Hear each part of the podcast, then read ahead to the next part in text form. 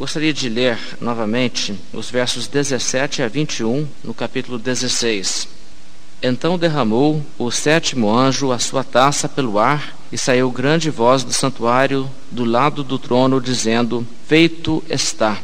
E sobrevieram relâmpagos, vozes e trovões, e ocorreu grande terremoto, como nunca houve igual, desde que a gente sobre a terra. Tal foi o terremoto, forte e grande. E a grande cidade se dividiu em três partes. Caíram as cidades das nações. E lembrou-se Deus da grande Babilônia para dar-lhe o cálice do vinho do furor da sua ira. Toda a ilha fugiu e os montes não foram achados. Também desabou do céu sobre os homens grande saraivada, com pedras que pesavam cerca de um talento.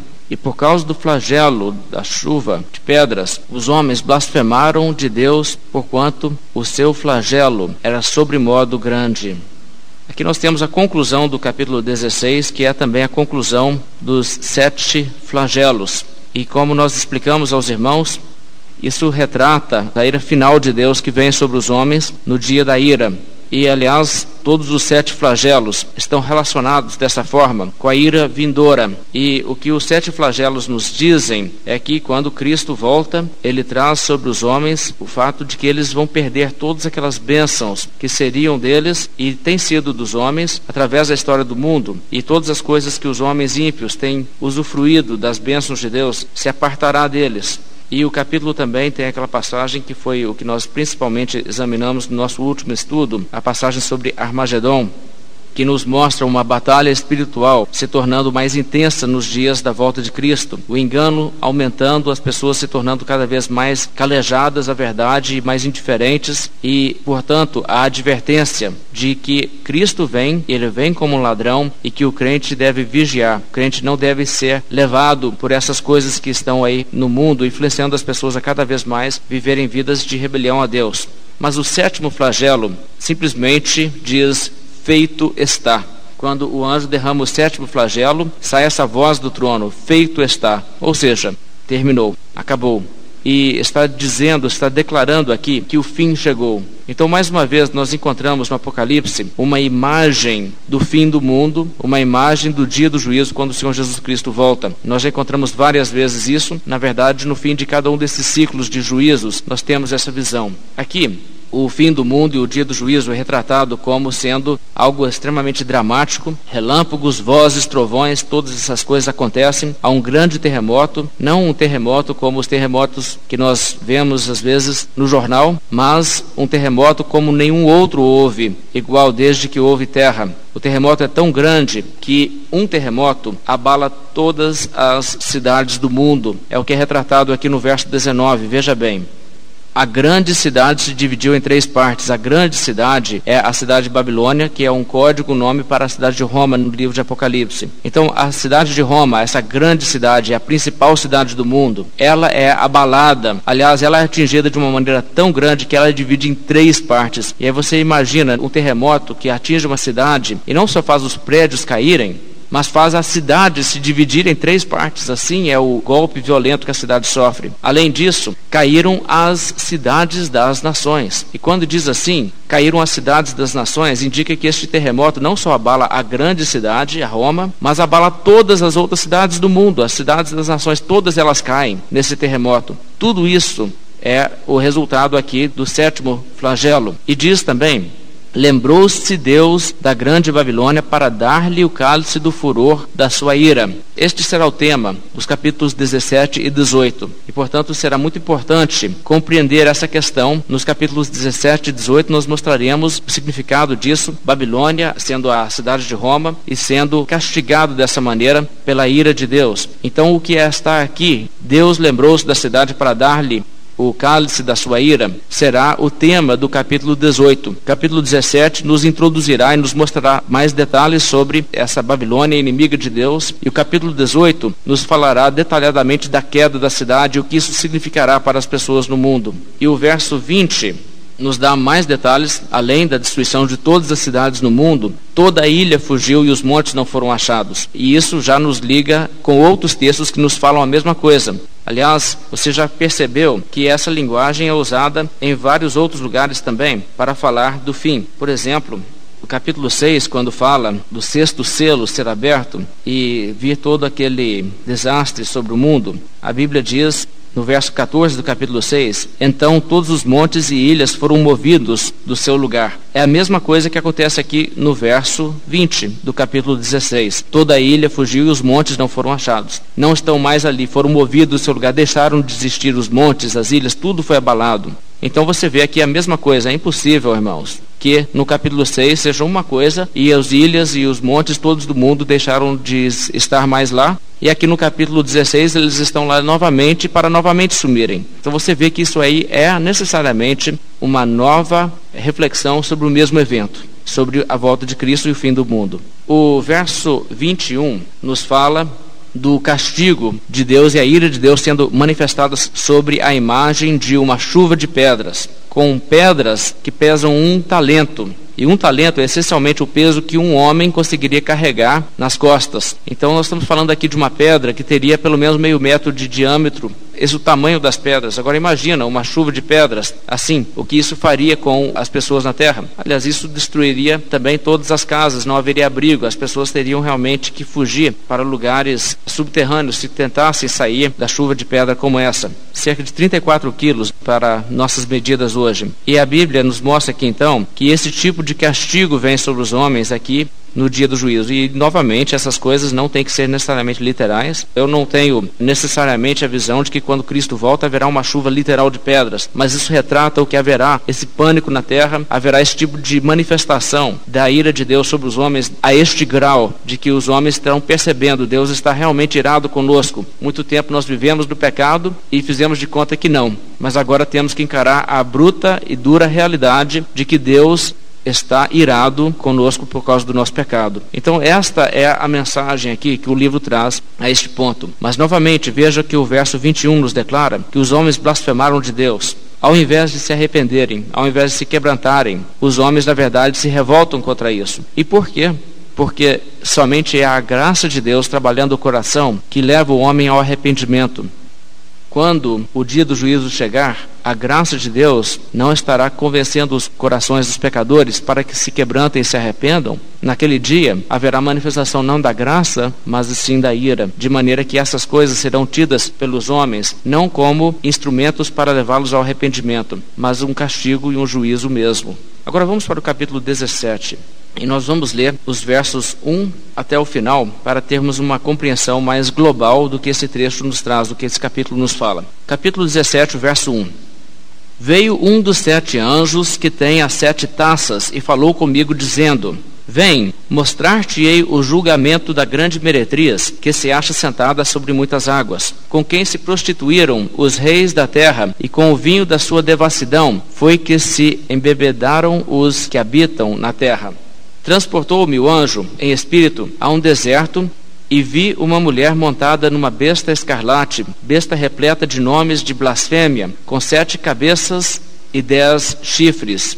Achava-se a mulher vestida de púrpura e de escarlata, adornada de ouro e de pedras preciosas e de pérolas, tendo na mão um cálice de ouro transbordante de abominações com as imundícias da sua prostituição e na sua fronte achava-se escrito um nome: Mistério, Babilônia a Grande, a mãe das meretrizes e das abominações da terra. Então vi a mulher embriagada com o sangue dos santos e com o sangue das testemunhas de Jesus. E quando as vi, admirei-me com grande espanto. O anjo, porém, me disse: Por que te admiraste? Dir-te-ei o mistério da mulher e da besta que tem as sete cabeças e os dez chifres, e que leva a mulher. A besta que viste era e não é, está para emergir do abismo e caminha para a destruição. E aqueles que habitam sobre a terra, cujos nomes não foram escritos no livro da vida desde a fundação do mundo, se admirarão vendo a besta que era e não é, mas aparecerá. Aqui está o sentido: que tem sabedoria, as sete cabeças são sete montes nos quais a mulher está sentada, são também sete reis, dos quais cinco caíram, um existe e o outro ainda não chegou, e quando chegar tem de durar pouco. E a besta que era e não é, também é ele, o oitavo rei, que procede do sete e caminha para a destruição. Os dez chifres que viste são dez reis, os quais ainda não receberam reino, mas recebem autoridade como reis com a besta durante uma hora. Têm estes um só pensamento e oferecem à besta o poder e a autoridade que possuem. Pelejarão eles contra o cordeiro e o cordeiro os vencerá, pois é Senhor dos senhores e o Rei dos reis. Vencerão também os chamados eleitos e fiéis que se acham com ele. Falou-me ainda: As águas que viste, onde a meretriz está sentada, são povos, multidões, nações e línguas. Os dez chifres que viste e a besta, esses odiarão a meretriz e a farão devastada e despojada, e lhe comerão as carnes, e a consumirão no fogo, porque em seus corações incutiu Deus que realizem o seu pensamento o executem a uma e deem à besta o reino que possuem, até que se cumpram as palavras de Deus. A mulher que viste é a grande cidade que domina sobre os reis da terra. Aqui então nós temos o capítulo que nos fala em detalhes sobre Babilônia. O livro de Apocalipse já fez menção da Babilônia. No capítulo 14 já se falava da queda de Babilônia. Caiu, caiu a grande Babilônia. No capítulo 16, acabamos de ver, lembrou-se Deus da grande Babilônia para dar-lhe o cálice do vinho do furor da sua ira. Mas aqui, agora, o capítulo 17 é que nós vamos realmente desenvolver o tema Babilônia e o conceito de Babilônia no livro de Apocalipse. E nós estamos agora entrando numa nova fase no estudo de Apocalipse, estamos, na verdade, chegando quase que na reta final. E o livro já tem nos mostrado muito conflito que existe no mundo, o sentido espiritual desse conflito, a realidade desse conflito, e agora o livro está caminhando para o seu desfecho e focalizando cada vez mais o fim, a conclusão da história do mundo como Deus a tem preparado e planejado. E o que nós vamos ver aqui é que os inimigos de Deus serão castigados um a um nas visões do Apocalipse. Não que, cronologicamente, será assim, mas que o livro de Apocalipse, como ele é caracterizado por visões simbólicas, ele tem uma representação em visões para a queda de cada um dos inimigos, coisas que acontecerão simultaneamente. E nós vamos então aqui começar com o primeiro destes relatos. E a primeira vilã aqui da história é, no caso, essa meretriz, a cidade de Babilônia. Veja o capítulo 17, verso 1. Veio um dos sete anjos que tem as sete taças e falou comigo, dizendo: Vem mostrar-te-ei o julgamento, o juízo, o julgamento da grande meretriz que se acha sentada sobre muitas águas. Então aqui nós temos um julgamento anunciado. E o convite que o anjo faz para João é que ele venha ver e ele está dizendo: Olha, João, eu sei que você quer saber o que vai acontecer com esse inimigo de Deus aqui. Venha que eu vou te mostrar o juízo. Então nós estamos diante da descrição do juízo dessa meretriz, essa prostituta que o livro de Apocalipse nos apresenta. E quem é essa meretriz? Ela tem um nome no verso 5. Na sua fronte estava escrito um nome, um mistério: Babilônia a Grande, a mãe das meretrizes e das abominações da terra. Agora observe bem, o nome, então, é Babilônia a Grande, o nome desta prostituta aqui que João vê na forma de visão como uma mulher assim. E a palavra mistério nos ensina que o nome em si não é o nome certo. Babilônia é um código. É um mistério que precisa ser compreendido, decifrado. Então, quando diz que o nome é um mistério que deve ser compreendido, deve se ter sabedoria para entendê-lo, já nos está mostrando imediatamente que o sentido não é se tratar da cidade de Babilônia, que fica onde hoje é o país do Iraque, ali às margens do rio Eufrates. Agora, no entanto, tendo dito isso, Algumas pessoas interpretam desta maneira de que o livro de Apocalipse fala sobre a cidade de Babilônia, mas Babilônia não existe mais. Essa cidade já, já não existe, já não existia no período aqui em que João está escrevendo o Apocalipse. Mas o que acontece, especialmente depois da guerra do Iraque, alguns dos desenvolvimentos na história moderna, alguns escritores têm tomado essa passagem para dizer que haverá um ressurgimento da Babilônia e essa cidade será reconstruída e fará um papel vital nos fins dos tempos. Essa interpretação realmente não tem nada a ver com o que o Apocalipse está falando. E nós vamos demonstrar que isso aí é impossível pelo mostrar o sentido certo. Mas também deixe-me mostrar alguma coisa sobre isso. Isso não tem sentido absolutamente nenhum, nem para as pessoas que viveram naquela época e nem tampouco para nós. Nós não devemos estar de braços cruzados dizendo Jesus não vai voltar porque Babilônia ainda não foi reconstruída. Deve-se esperar ver uma, uma, o ressurgimento da cidade de Babilônia e ela se tornar a principal e mais poderosa cidade do mundo. Ora, isso é bobagem.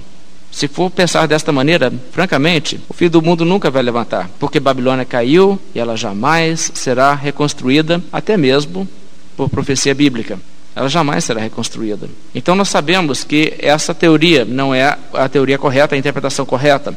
Há uma outra maneira de encarar isso que tem sido popular entre cristãos protestantes, que isto representa a falsa igreja.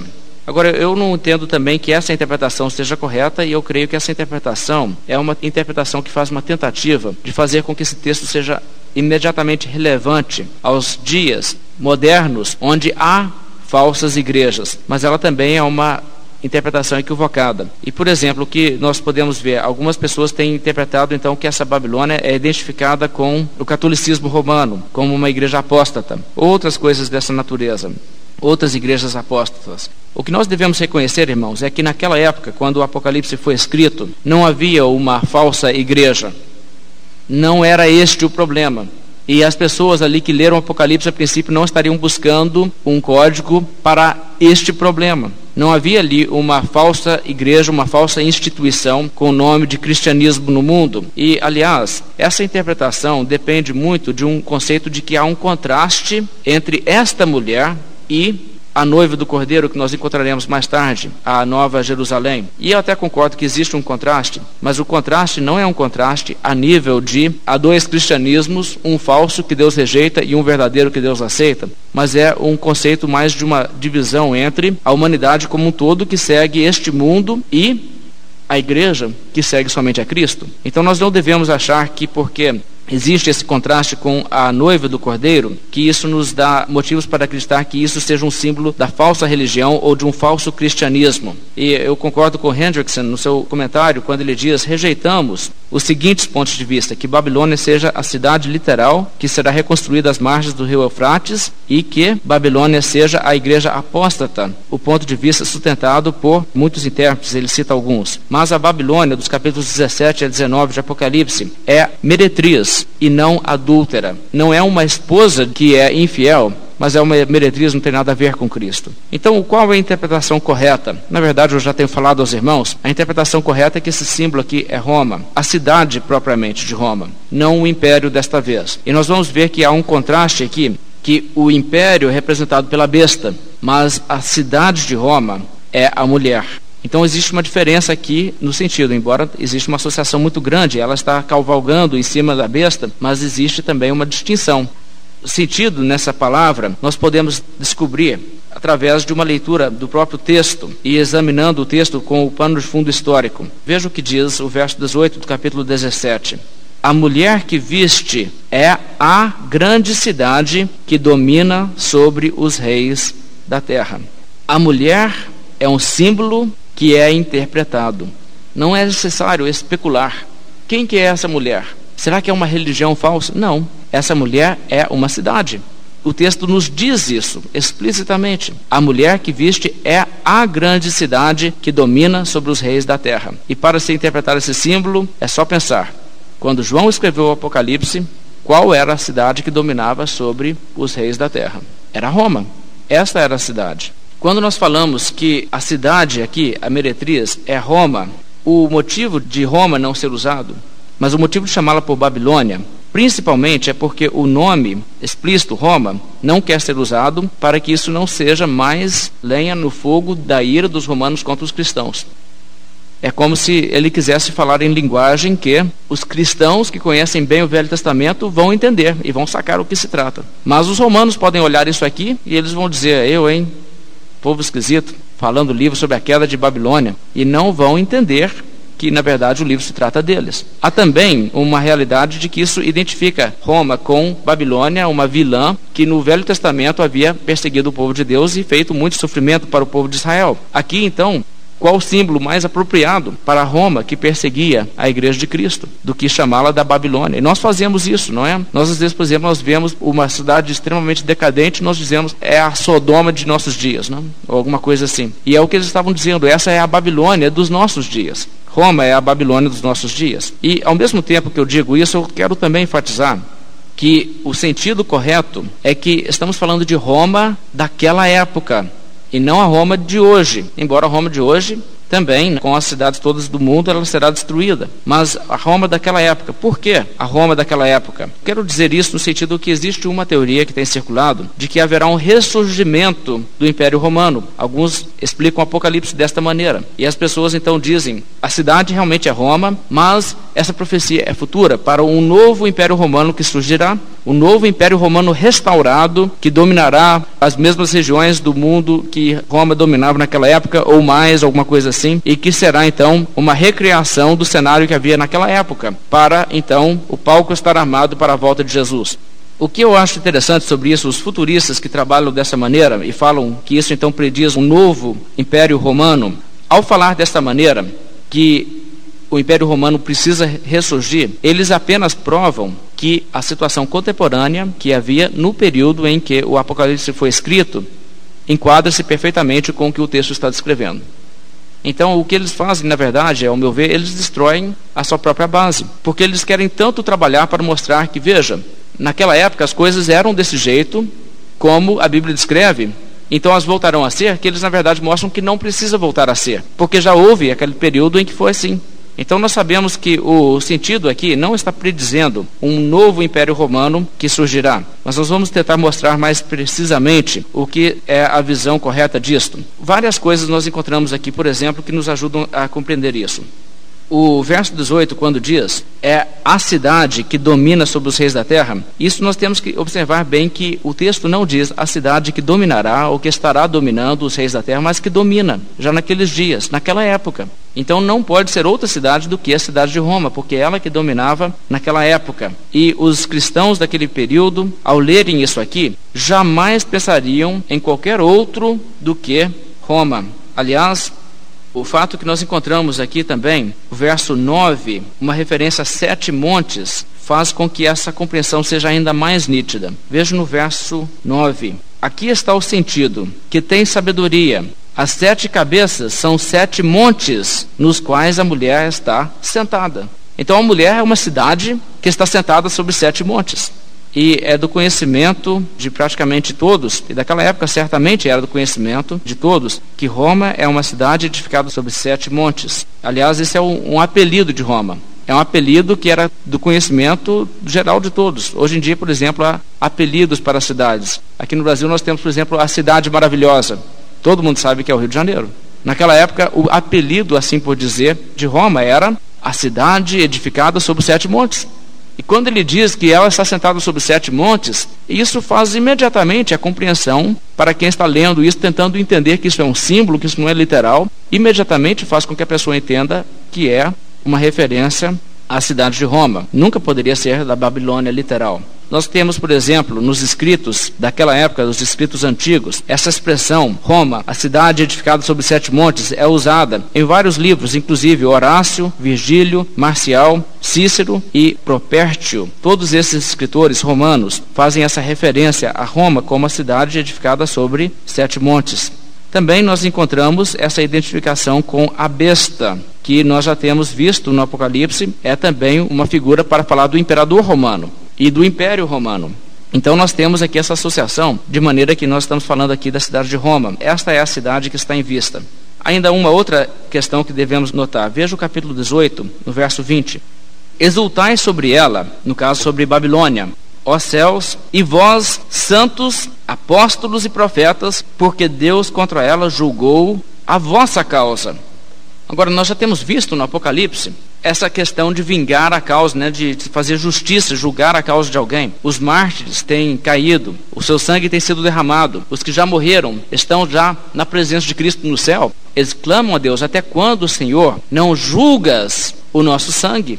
Esse é o clamor que se encontra no Apocalipse. Mas aqui agora, quando essa cidade é julgada, Deus diz: Exultai sobre ela, vós, santos, apóstolos e profetas, porque Deus julgou contra ela a vossa causa. Então, essa cidade que está aqui sendo julgada é a cidade específica que assassinou os apóstolos. Porque a Bíblia diz: Deus contra ela julgou a vossa causa. Os apóstolos especificamente são mencionados. Roma matou dos apóstolos. E a Bíblia diz: agora a cidade que matou os apóstolos está sendo julgada. Agora veja, irmãos, que não pode ser outra cidade senão Roma. Não pode ser nenhuma cidade moderna. É necessariamente Roma daqueles dias. Nenhuma cidade do futuro poderá ser castigada por ter matado os apóstolos. Agora, deixe-me ainda abrir mais nosso assunto aqui, expandir mais o sentido. Vamos entender como Roma então é retratada e nós vamos tentar entender por que, que a Bíblia está assim revelando que Deus está tão irado com Roma. E isso traz muitas aplicações. Primeiramente, o capítulo 17, no verso 1, nos mostra que a mulher está sentada sobre muitas águas. O que significa ela estar sentada sobre muitas águas? A mulher que está sentada sobre muitas águas. Isto é interpretado no verso 15. Veja o capítulo 17, o verso 15. Falou-me ainda: as águas que viste, onde a meretriz está sentada, são povos, multidões, nações e línguas. De fato, Roma era extensa no seu poder. Poucas coisas havia para lá de onde Roma dominava. Agora, para se entender o poder e o domínio de Roma, e para se entender um pouco da importância dessa cidade e do que ela representava naqueles dias, eu trouxe aos irmãos alguns dados históricos que era do conhecimento geral das pessoas daquela época porque viviam no auge do poder do império. Roma, naqueles dias, era uma cidade sem igual no mundo.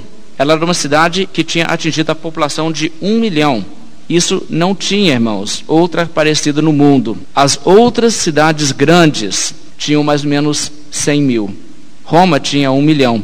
Era a metrópole. Não havia várias como ela. Ela era única, singular. Era uma cidade imensa. E isso, irmãos, para ter uma cidade nessas proporções, é necessário se ter comida que vem de fora. Porque nas regiões geográficas de uma cidade não se pode produzir comida para alimentar uma cidade dessa população. E, sabe, a verdade é que Roma depois decaiu. Nos dias de Napoleão, por exemplo, depois que Deus tivesse dado a ela alguns dos seus julgamentos, Roma tinha um décimo do tamanho do que ela tinha na época do Império Romano. Ela caiu a um décimo do que ela era. Ela era, na verdade, uma cidade insignificante, sem implicações na política e no poderio mundial. Na época que Napoleão entrou dentro da cidade de Roma, não houve nem resistência, nem exército o impediu, nem o combateu. Mas nos dias do Império Romano, ela era a grande cidade. E nenhuma outra cidade conseguia fazer o que ela fazia. Foi só depois que a Revolução Industrial tornasse o transporte de alimentos uma coisa mais fácil que chegou outra cidade a se tornar tão grande como essa. E a cidade foi a cidade de Londres no século XIX. Pense bem. É que finalmente uma outra cidade chegou na história do mundo a atingir o tamanho que tinha Roma nessa época. Então Roma era a grande cidade. Era uma coisa sem igual, uma coisa que o mundo admirava de ver. Era possível acontecer uma coisa dessas. Agora, Roma vivia numa posição de luxo em que ela dominava, ela reinava sobre os outros povos. 50 milhões viviam sob o seu domínio. Isso representava um terço da população mundial naquela época. Um terço da população mundial está debaixo de uma cidade. Ela dominava um império tão vasto, ia da Escócia até o Saara, do Atlântico até o Eufrates. Ela tinha um território de 3 milhões de quilômetros quadrados e o seu território compreende o que hoje constitui 40 países diferentes. Você entendeu o que, que era, né? as dimensões ali e o quanto isso era impressionante para pessoas, porque nunca houvera uma coisa assim. O império foi crescendo e foi surgindo essa nova coisa, né? E as pessoas entendiam que isso era então definição. Daqui para diante, o mundo será isso aí. Será o que o Império Romano decretar, porque é uma coisa sem igual. O Império Romano organizou de muita maneira o mundo. Ele, por exemplo, construiu estradas para organizar seu império, de maneira que, se ele fosse ameaçado em qualquer extremidade do seu império, ele poderia mobilizar seus exércitos de Roma até aquele lugar onde era necessário em, no máximo, um mês. As suas estradas eram tantas e tão extensas que dariam conta de dar duas voltas ao mundo. E Roma buscava cada vez mais expandir e expandir.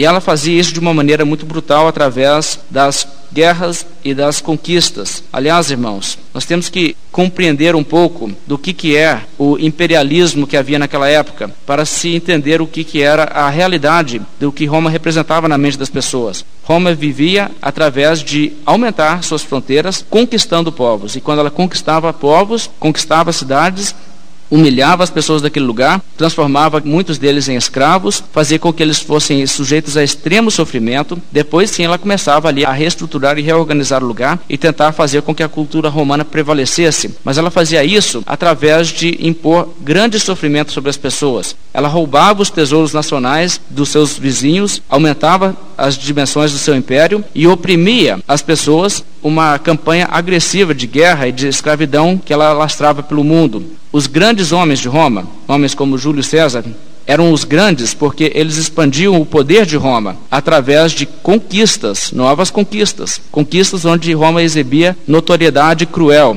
E os homens eram motivados por ganância e por ambição. Pessoas, por exemplo, como Júlio César, que fizeram as conquistas de Roma, traziam milhares de pessoas à ruína e a grande sofrimento, simplesmente para melhorarem um pequeno grau a sua própria condição.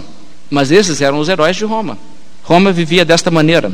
E por todo lado, nós encontramos o sofrimento causado pelo domínio do Império Romano. Roma, por exemplo, quando buscava cativar pessoas e fazer dessa maneira novos escravos, ela sempre conquistando um novo lugar, não somente tomava os espólios, mas tomava as pessoas como escravos. E então, um terço da população do Império Romano era de escravos. Imagina o que é um terço da população ser escravo o mercado de escravos ali em Delos fazia comércio de escravos e tinha tantos escravos que eles vendiam só naquele mercado 10 mil escravos por dia.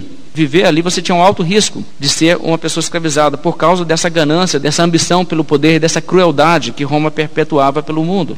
Roma trazia para onde ela fosse a sua cultura, que tinha algumas vantagens de organização muito importantes, mas também tinha uma natureza muito decadente. Então você, por exemplo, observa como eles se divertiam. O entretenimento romano voltava-se muito ao que acontecia em dois lugares: nas arenas e nas casas de prostituição. Eram as obsessões dos romanos. E isso se tornava comum, inclusive para uma pessoa que entrasse numa cidade romana. Havia símbolos perto das entradas da cidade, símbolos obscenos que apontavam o caminho para as pessoas acharem as casas de prostituição. Isso era o normal. Além disso, você tem, por exemplo, o que era feito nas arenas. As arenas não eram lugares para fazer competições como de futebol. Até boxe seria considerado uma coisa muito sem graça. O negócio deles ali era o derramamento de sangue. E um dia, por exemplo, nas arenas, você fosse, você veria uma apresentação em três etapas. Haveria a primeira etapa, onde animais eram combatidos por gladiadores. Depois haveria a segunda etapa, onde pessoas eram devoradas por animais. Depois havia a terceira etapa, onde gladiadores lutavam uns contra os outros. Isso era o típico de uma apresentação ali. E as pessoas faziam isso como uma maneira de entreter as massas. E as pessoas eram envenenadas, esse gosto pelo sangue. As pessoas eram infectadas com isso ao ponto que aquilo envenenava as mentes, as pessoas ficavam viciadas em ver sangue. E era um modo do Império Romano fazer várias coisas. Um era um modo de divertir as massas. Também era um modo de dizer para as pessoas, por pior que seja a sua condição, fique feliz, você não está tão ruim quanto esses aí. E também tinha o propósito de uma propaganda violenta de mostrar o que, que o governo romano era capaz de fazer, o que ele era capaz de produzir. Quem, por exemplo, é capaz de pegar hipopótamos, elefantes e leões na África e exibi-los em Roma e pegar dos melhores soldados no mundo, escravizá-los e obrigá-los a combater uns aos outros e combater animais selvagens para exibição. Quer dizer, se o Império Romano podia fazer isso, ele estava mostrando isso é o que eu posso fazer. E era também propaganda pelo próprio imperador de mostrar o quanto era o seu poder, porque o imperador ali com um gesto, positivo ou negativo, ele tinha um poder na mão sobre a vida e a morte das pessoas, e ele podia mandar qualquer pessoa para a arena, podia mandar qualquer um. Ele resolvesse, vou matar os cristãos, juntem os cristãos e botam os cristãos na arena. Se ele quisesse acabar com a vida de uma pessoa dentro da arena, era a coisa mais simples do mundo que ele arranjasse. Então ele se promovia assim como uma espécie de Deus. E para impressionar as pessoas, eles faziam grandes eventos. Tito, por exemplo, quando foi imperador, durante o seu período, ele organizou o massacre de 9 mil animais selvagens. Imagine bem, 9 mil tigres, leões, coisas assim, morrendo nas arenas durante o período de um imperador. Trajano sacrificou, no seu período, 10 mil gladiadores, lutando ali nas arenas para espetáculo às pessoas. E no auge, uma única série de jogos 5 mil homens morreram e 11 mil animais morreram para espetáculo das massas. Então isso era uma propaganda violenta, mas era uma coisa muito eficiente em termos de intimidação, de mostrar o poder de Roma. E nós temos que entender, irmãos, que as pessoas que iam ali para esse tipo de entretenimento, eles iam ali e iam se tornando cada vez mais calejados à dor e ao sofrimento. Eles iam tomando gosto por aquilo, de maneira que se uma pessoa ali numa luta perdesse um olho ou perdesse né, a mão, aí é que as pessoas levantavam, aí que vibravam. Isso que era o fascinante destas lutas. Então, o que nós temos aqui no estudo histórico, o Império Romano, através desse tipo de propaganda e desse tipo de envolvimento das pessoas, levava as pessoas realmente a terem uma fascinação pelo seu poder, mas ela também perpetuava uma crueldade incrível. Mas no meio de tudo isso, Roma vivia no luxo. E se você fosse uma pessoa rica da época, Roma é que era o lugar, porque lá havia de tudo. E eu, por exemplo, fiz um pouco de pesquisa em cima disso.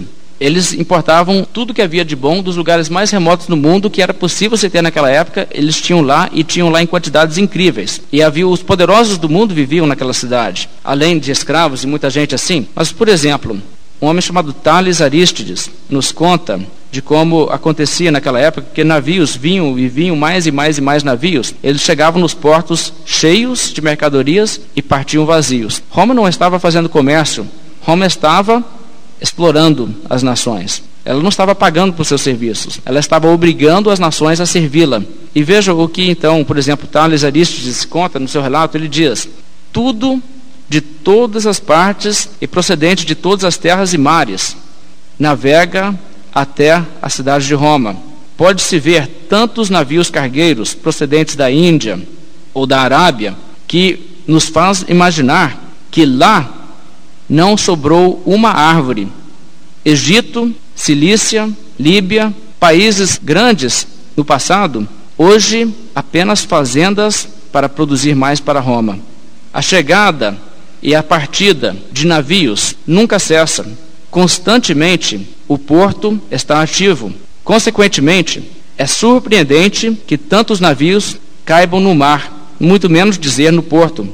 Então você tem uma noção aqui do que estava acontecendo. Roma estava limpando as nações, pegando seus tesouros e acumulando em um lugar. Se tinha pedras preciosas, ouro, pelos, móveis de luxo, qualquer coisa, Roma estava limpando tudo e levando para os seus poderosos. E nessa condição de exploração mundial que o mundo vivia nessa época, ela era a cidade mais rica do mundo, a cidade mais poderosa do mundo, e parecia que nada nunca iria jamais desequilibrar o seu domínio. Mas a Bíblia vem profetizar que ela iria cair. E isso é uma mensagem importantíssima, irmãos, para as pessoas que viviam debaixo do seu domínio e vendo esse poderio todo, os cristãos se sentiam extremamente impotentes. O imperador decidiu, vai nos matar, o que nós podemos fazer? Agora nós vamos morrer. Então a Bíblia tem uma mensagem sobre tudo isso aí. Bem, tendo dito isto, deixe-me voltar ao texto bíblico aqui e vamos notar mais algumas realidades que o texto nos mostra. Veja, por exemplo, o verso 2: E com quem se prostituíram os reis da terra, com o vinho da sua devassidão foi que se embebedaram os que habitam na terra. Transportou-me o anjo em espírito a um deserto e vi uma mulher montada numa besta escarlate, besta repleta de nomes de blasfêmia, com sete cabeças e dez chifres. Aqui você encontra então a mulher está sentada sobre muitas águas, muitos povos que ela domina, mas também ela está montada sobre a besta, e a figura que nós temos aqui é um retrato de uma cidade super rica que consegue viver nesse padrão porque ela cavalga sobre um império. O império que está carregando nas costas essa cidade. Então ela está explorando outros povos que ela domina, ela está perseguindo a igreja, já derramou o sangue de muitos santos ao ponto de estar embriagada com isso, e ela vive nessa luxúria porque alguém a carrega nas costas, que no caso é o Império Romano, que tem a cidade de Roma como sua capital os reis da terra se prostituíram com ela. O que significa isso? Os reis da terra, de uma certa maneira, prostituíram com ela porque eles adoram o César e praticam a sua idolatria. É claro que isso é um símbolo bíblico de imoralidade. Por exemplo, em Ezequiel capítulo 16 existe esse simbolismo de que é prostituição, é imoralidade, o pecado da idolatria. Oséias também tem esse tema. Mas nós encontramos também uma outra realidade. Quando a Bíblia diz que Roma, aqui no caso, era uma cidade prostituta,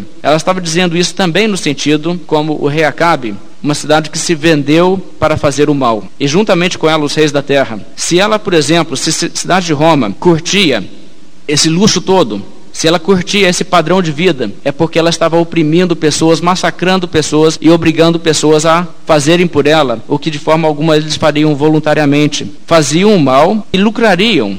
E a Bíblia nos mostra que os reis da terra do mesmo modo. Porque aonde Roma fosse e onde ela conquistasse e dominasse, ela encontrava pessoas que eram gananciosas, pessoas famintas pelo poder, que estavam prontas a cooperar com Roma, desde que também sobrasse um pouco do lucro para eles. Então, por exemplo, você encontra que em todas as províncias onde Roma dominava, ali você tinha pessoas locais que se tornavam os colaboradores. Eles viam e diziam: bem, o que interessa não é que mataram e massacraram o meu povo e nos conquistaram. Interessa é que eles vão ser os poderosos e eu coopero com eles. E eu vou ajudar a oprimir o meu povo para que eu seja o líder que eles reconhecem e botam aqui na terra. E assim, por exemplo, foi Herodes o Grande e os seus descendentes, a sua família. A família de Herodes era uma família que trabalhava para o governo romano, ajudava o governo romano a lucrar o que eles queriam lucrar da província ali, da região de Israel, mas com isso também eles ganhavam grandeza e ganhavam poder e ganhavam luxo. Eles estavam se prostituindo juntamente com a cidade. E os reis da terra toda, os reis da terra eram aqueles que cooperavam com Roma, que participavam do seu mal para também terem vantagem e terem poder. E esses benefícios extravagantes, benefício de ser um rei, de ter um trono, de ter todo o dinheiro, todos os luxos do mundo, eram atração para essas pessoas a colaborarem com Roma.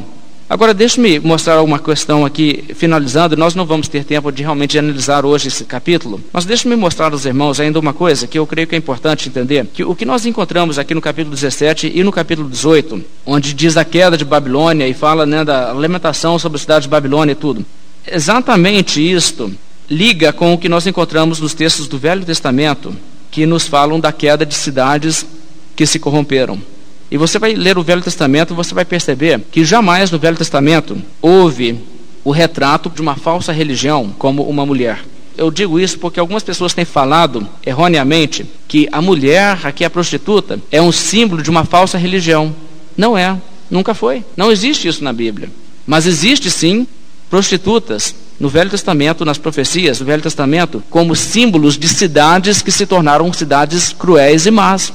É isso que se vê por toda a Bíblia. Por exemplo, em Ezequiel capítulo 23, nós temos aqui uma das profecias que usa dessa linguagem de duas prostitutas. E o texto, capítulo 23, todo, na verdade, fala de duas prostitutas, uma chamada Olá e outra Olibá. Mas veja o verso 4 desse capítulo. Os seus nomes eram Olá, a mais velha, e Olibá, sua irmã, e foram minhas e tiveram filhos e filhas. E quanto ao seu nome, Samaria é Olá e Jerusalém é Olibá. Veja bem, duas prostitutas. Símbolos de quê? Cidades. Veja também Naum no capítulo 3. Naum principalmente se focaliza em fazer profecia contra Nínive. É a cidade cruel que está em vista nessa profecia. E a queda de Nínive é profetizado pelo profeta Naum. Quando Deus fala da humanidade, ele divide a humanidade em dois grupos: os salvos, os eleitos e os perdidos. Ele não diz, tem três grupos: os salvos, os falsos cristãos e os perdidos. Ora, os falsos cristãos são parte do grupo dos perdidos, não há uma distinção. Então é uma coisa assim que não me entra na cabeça como alguém pode explicar o Apocalipse aqui dizendo que isso aqui é um símbolo da falsa religião. Ora, a falsa religião é o, é o mundo todo, não é uma coisa distinta aos olhos de Deus. Na 1, no capítulo 3, veja o verso 1. Ai da cidade sanguinária, e vamos dizer que é Nínive toda cheia de mentiras, de roubo e que não solta a sua presa. Eis o estalo de açoites e o estrondo das rodas, o galope dos cavalos de carros que vão saltando, os cavaleiros que esporeiam a espada flamejante, o relampejar da lança e multidão de traspassados, massa de cadáveres, mortos sem fim, tropeça gente sobre os mortos. Tudo isso por causa da o quê? Grande prostituição da bela e encantadora meretriz, da mestra de feitiçarias, que vendia os povos com a sua prostituição e as gentes com as suas feitiçarias. Mas que prostituta é esta? É a cidade de Nínive. É só continuar lendo, e eu não vou ler tudo, mas veja o verso 7. Há de ser que todos os que te virem fugirão de ti, dirão: Nínive está destruída, quem terá compaixão dela? De onde buscarei os que te consolem? E esse texto é muito semelhante ao texto que nós temos em Apocalipse. Uma meretriz fez muitas crueldades no mundo, mas agora chegou o seu juízo. Você vê a mesma coisa em outros livros proféticos. Jeremias capítulo 50 e 51 traz o mesmo tipo de linguagem e nós vamos mostrar isso futuramente, como que muito do que está no Apocalipse é extraído de Jeremias 50 e 51.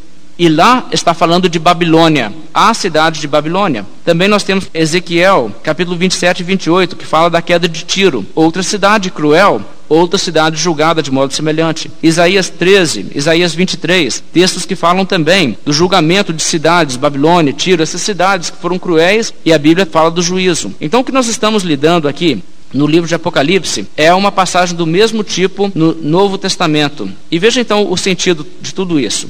A mensagem importante que o livro de Apocalipse traz a essa altura é o seguinte: Deus trará à ruína o Império Romano e trará castigo sobre as cidades de Roma. A sua queda, o texto ainda vai nos mostrar detalhadamente, será também por invasão de exércitos. O texto vai nos mostrar detalhes de como isso acontece, coisas que se cumpriram. Também vai nos dizer, e haverá também um fim definitivo da cidade. E isso, é claro, que será por ocasião da volta de Cristo. E a Bíblia está nos dizendo: Roma, também apelidada de cidade eterna, chegará ao seu fim. E o único motivo que isso não é explicitamente declarado em termos Roma é para poupar os cristãos de mais um motivo, né, para os romanos os perseguirem. E coloca então, portanto, nesse tipo de código. Agora, isso então é o sentido. Semana que vem nós vamos estar entrando na passagem e nós vamos estar mostrando que, na verdade, o texto fala muito para nós hoje. E a aplicação do texto Veja, não é a interpretação, mas a aplicação do texto é muito rica e tem uma mensagem extraordinária para nós, mesmo que seja referente a Roma daqueles dias. Mas nós temos que distinguir entre a interpretação e a aplicação do sentido do texto. Vamos então nos colocar de pé, fazer uma oração encerrando o nosso estudo bíblico dessa noite.